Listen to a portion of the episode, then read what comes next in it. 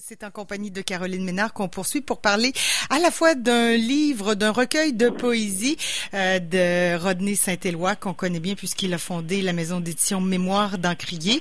Ben, il est aussi euh, de façon euh, pas anecdotique d'origine haïtienne et on va parler d'un essai. On va commencer par ça. D'abord, bonjour Caroline. Bonjour, ça va bien? Ben très bien, toi-même visiblement. En tout cas, tu as l'air en pleine forme. Oui, oui. Ben, dès qu'il y a une belle température et un peu de soleil dehors, là, ça, ça me donne de l'énergie pour la journée. Hein? Bon, mais excellent. On va commencer par cet essai, comme je le disais, un essai pour mieux comprendre l'existence du racisme systémique au Canada, parce que oui, il y en a visiblement. Mhm. euh, alors, je te, je te laisse nous en parler. Un essai de Robin Ménard, Robin Ménard, peut-être, ouais. Oui, ben Robin Menard, comme tu disais, donc c'est euh, ça s'intitule Noir sous surveillance, esclavage, répression et violence d'État au Canada. Euh, c'est un livre donc une traduction de Catherine Ego qui a été publiée en 2018 chez Mémoire d'Encrier. Alors, euh, au cours des dernières semaines, donc euh, on a parlé évidemment beaucoup là, de euh, du décès tragique de George Floyd aux États-Unis. On a parlé beaucoup de racisme systémique aussi, et ça a un peu euh, influencé mon choix là, des, des deux livres dont je vous parle aujourd'hui.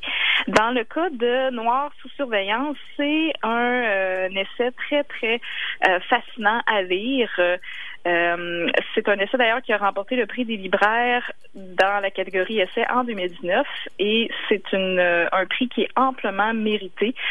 D'après moi, c'est vraiment un livre essentiel pour comprendre c'est quoi le racisme systémique, euh, donc le racisme qui est inhérent au système social, politique, économique dans lequel on vit, pour comprendre aussi pourquoi et comment il se maintient aujourd'hui, euh, d'où il tire ses origines, et pour comprendre aussi les réalités qui sont vécues par euh, les Afro-Canadiens.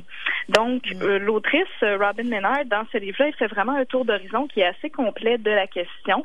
Elle va commencer avec un portrait historique là, de la répression envers les Noirs au Canada pour qu'on comprenne d'où provient cette violence d'État que les Noirs vivent.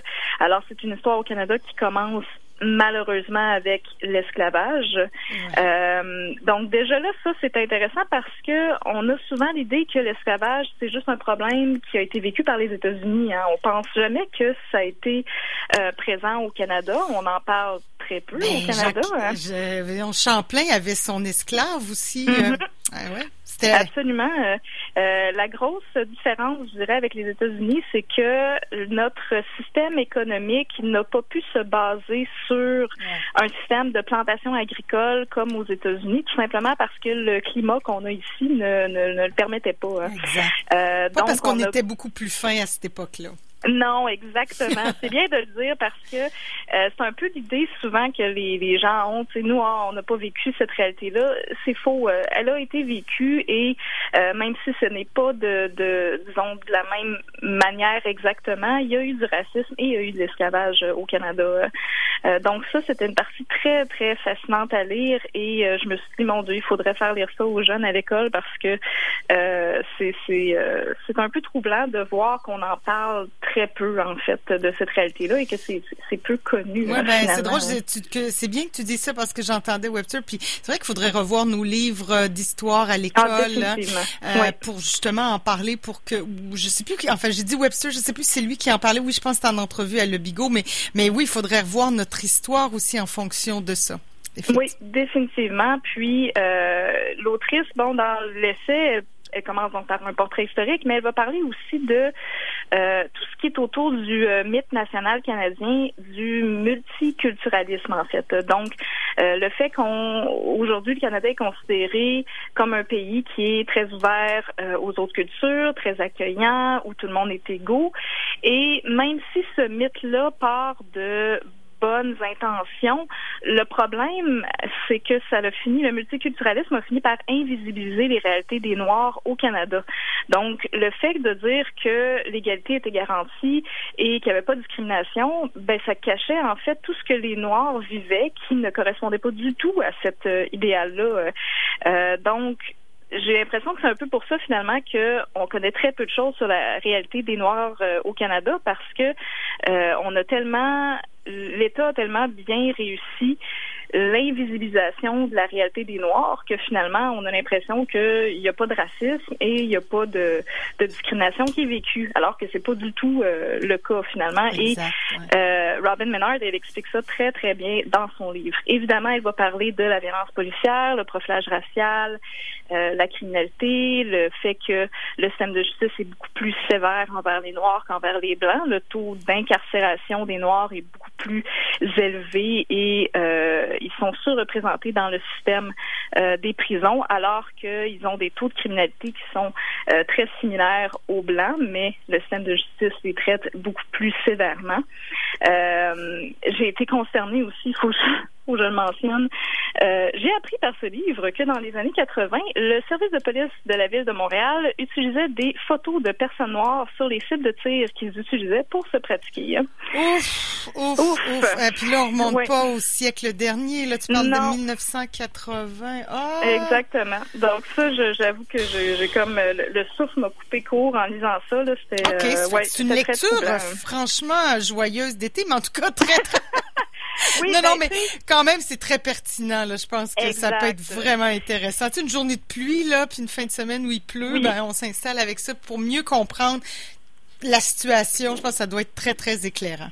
Oui, définitivement. Tu sais, c'est... Euh, un essai, oui, qui choque forcément parce que c'est triste et c'est déplorable de voir qu'on est encore dans, cette situation-là, mais une fois qu'on est informé, qu'on est éduqué, on peut euh, agir et on peut euh, être un, acteur de changement si on veut. Donc, dans ce sens-là, ce livre-là a une portée euh, très intéressante et ça peut être finalement super positif ce qui peut ressortir de, cette lecture-là. Hein. Mm. Effectivement. Oui. Bon, alors euh, on mettra tout ça là, les livres si vous avez pas eu le temps de noter euh, en visuel sur euh, les pages Facebook, Instagram et compagnie. Sinon, parlons d'un d'un d'un essai, bah, pas d'un essai cette fois, d'un recueil de poésie du Québécois d'origine haïtienne et fondateur aussi de la maison d'édition Mémoire d'Encrier. Et j'ai nommé Rodney Saint-Éloi. Donc, euh, le recueil de poésie qui s'intitule Nous ne trahirons pas le poème, publié en 2019 euh, chez Mémoire d'Encrier par René Saint-Éloi. C'est euh, une lecture donc un peu plus légère forcément que le, premier essai, mais très très très belle, très agréable à lire aussi. Donc, je vous donne deux choix une lecture plus dense, mais très très intéressante, ou un recueil de poésie là si vous vous sentez plus dans le, un un mood léger, si on veut. Euh, dans ce cas-ci, c'est vraiment une ode au euh, poème et à la poésie, à l'acte d'écrire que René Saint-Éloi fait. Euh, on parle aussi beaucoup de l'exil dans ce livre-là, des origines, de l'importance aussi du sentiment d'appartenance, de sentir qu'on fait partie d'une communauté. C'est un livre, donc, oui, on, sent une certaine forme d'exclusion qui a été vécue par l'auteur, mais il y a beaucoup d'espoir aussi qui se dégage de Et ça donne le goût, en fait, je dirais, après chaque poème de, euh, disons, euh, arrêter, contempler l'écriture, euh, réfléchir. Donc, c'est vraiment très, très beau et euh, très agréable à lire. Là, une, une chaude recommandation là, pour ce, ce petit recueil de poésie. Bon, alors on lit l'essai, puis après on se fait du bien avec un recueil de poésie. Exact. Ça peut être un bon, un bon compromis. Je peux vous en lire un, un petit extrait. J'allais te le demander. Merveilleux. alors, ça va comme suit. Hein. ne t'excuse pas de marcher à l'intérieur de ton silence. Ne t'excuse pas de rire à l'infini. Ne t'excuse pas de chanter, de compter les vagues, de déjouer les vertiges entre les lignes de ta main. Ne t'excuse pas de demander à l'histoire à quoi ressemble le chemin de tes souvenirs. Ne t'excuse jamais. Tu es le soleil, tu es la terre, tu es l'horizon. Tu n'appartiens à personne. Les frontières ne gardent pas les vents. Les frontières ne font pas de cerf-volant. Les frontières ne font pas de colibris. Les frontières ne font pas de vergers. Les frontières ne font que des frontières. Un jour, les exilés abandonneront leurs rêves à la tête du fleuve Saint-Laurent. Ça fera un long collier d'amour, ça fera un jardin de lumière. Le ciel ne sera plus le même ciel. La terre ne sera plus la même terre. Ah, je me garoche pour acheter ça, c'est trop Oui, hein? On a besoin de, on a besoin, on a bien besoin de poésie, d'amour et de lumière en ces temps de COVID. C'est ça, c'est plein, plein de lumière, plein d'espoir, donc euh, vraiment euh, très, très beau à lire. À lire, oui, oui, vraiment. Puis l'autre aussi, ça semble vraiment très intéressant. Oui, Alors, je rappelle vraiment. que, Caroline, tout ça sera sur euh, les réseaux sociaux, puis on peut réécouter ta chronique et tes commentaires en balado là, euh, sur la page Facebook des Matins éphémères, sur SoundCloud aussi. Merci beaucoup, Caroline. Ça me fait plaisir. Une bonne journée. hein. Bonne journée à toi, bonne fin de semaine également.